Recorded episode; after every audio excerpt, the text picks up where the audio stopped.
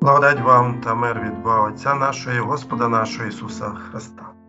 Слово Боже, яке ми сьогодні розглядаємо, знаходиться в Євангелії від Луки, 19 розділ з 1 по 11 вірші. І війшовши Ісус, переходив через Єрихон. І ось чоловік, що звався Закхей, він був старший над митниками і був багатий, бажав бачити Ісуса, хто він, але за народу не міг, бо малий був на зріст.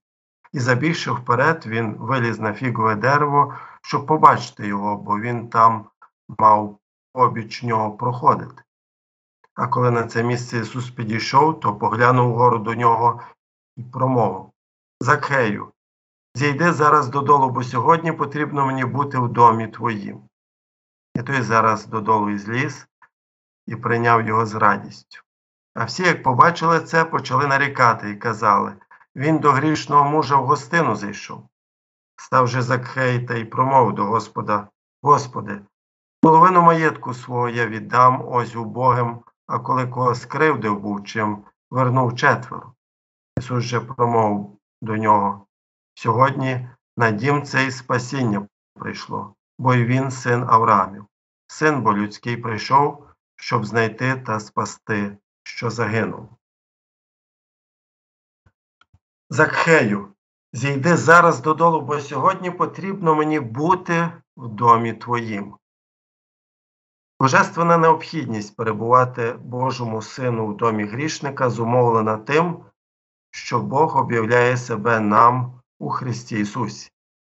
У Христі стається для нас богоявлення, Різдво, хрещення, преображення, Велика П'ятниця, Воскресіння і Вознесіння Ісуса Христа усе це богоявлення, весілля у Канні Галілейській, уздоровлення сотникового раба, нагодування п'яти тисяч, втихомирення бурі це також богоявлення. Перебування сина людського в домі грішника і споживання там їжі це також богоявлення, бо тут також ми маємо ту саму божественну необхідність, що промовляє.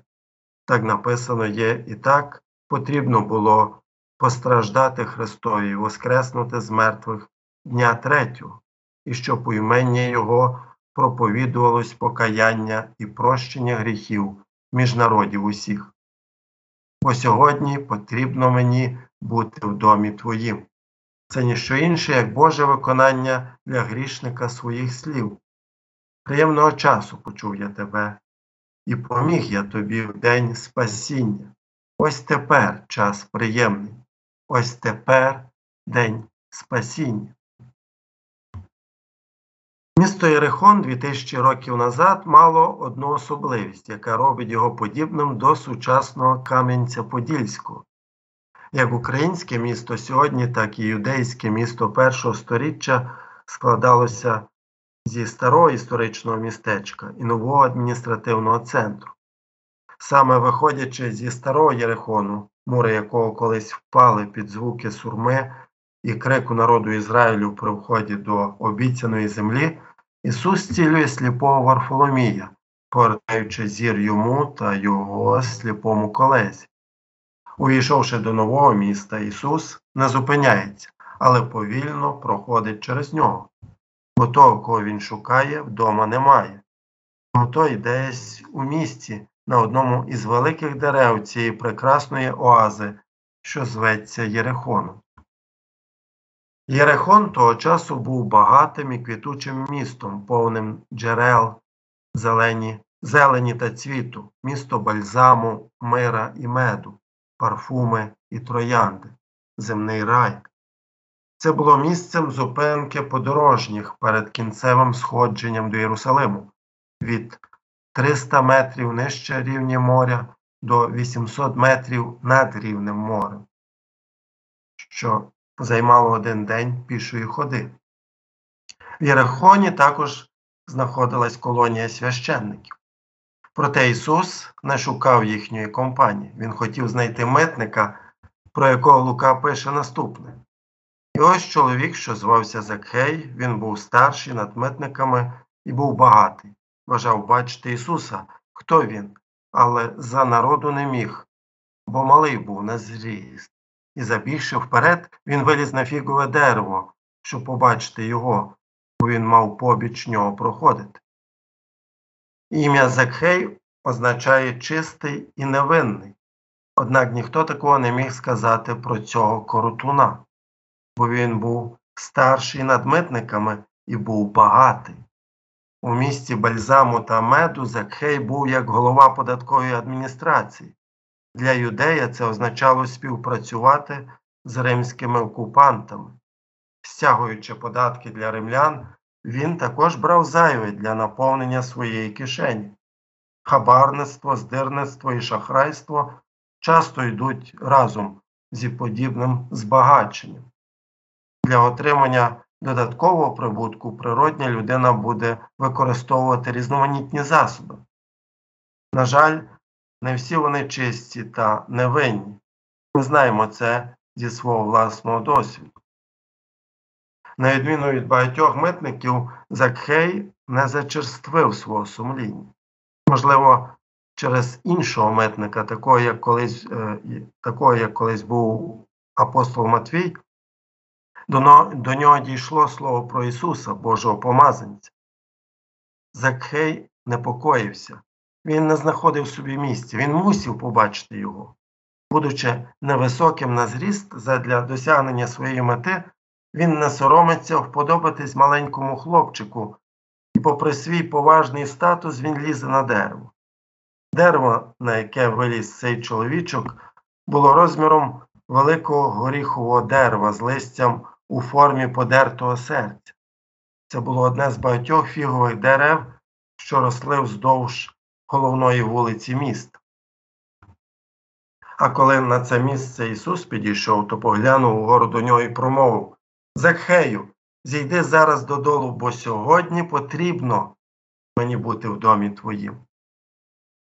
Для Ісуса це було зовсім не випадково.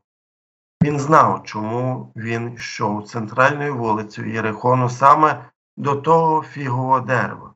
Ісус знав, що на дереві його виглядає Закхей, котрий хоче дізнатися про нього більше. Ісус також знав серце цього маленького чоловіка, знав його страхи, турботи, докори сумління, знав його цікавість. Він знав про Закхея так само, як знав про Натанаїла, котрий молився під фіговим деревом, про сотника, котрий піклувався про життя свого слуги, про хананеянку, яка просила оздоровлення для свого сина, що також знав Ісус і серця тих, хто хотів його вкаменувати, зрадити, схопити і вбити. Він знає серце кожного з нас, наші гріхи, гризоти, сподівання і прагнення.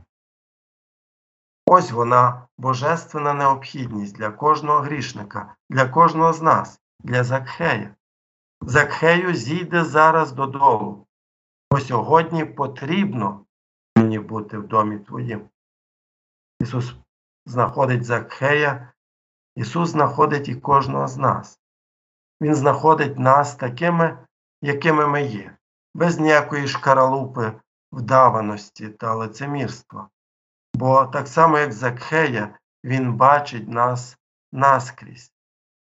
За божественною необхідністю Він повинен гостювати в домі грішника, в домі метника Закхея.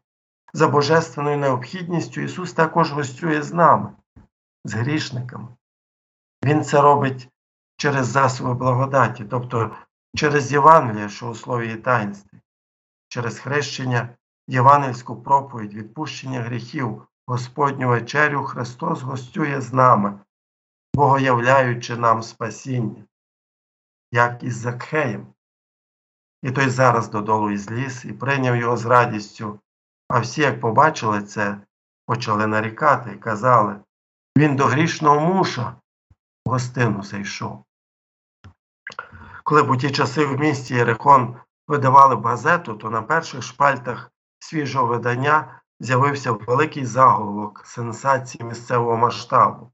Той, кого вважають Месією, сьогодні обідає з найбільшим корупціонером нашого міста.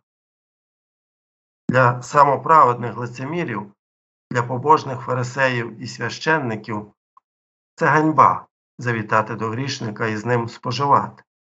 Власне, вони не потребують приходу Спасителя. Вони не потребують Його праведності, бо вони вже мають свою праведність, бо вони звикли заробляти спасіння. Однак для грішників, для тих, хто визнає свій гріх і вважає його найбільшим понад усі, це велика радість, це велике щастя, це відкрите небо, бо сам Спаситель до мене зайшов і годує мене своєю праведністю. А коли мої гріхи прощені, коли моє серце відкрите для нього, коли грішник виправданий і вірою тримається Христової праведності, тоді плоди його віри також виявляються. Ось як це сталося зі Закхеєм, котрому Ісус повернув правдиве значення Його імені, чистого і невинного.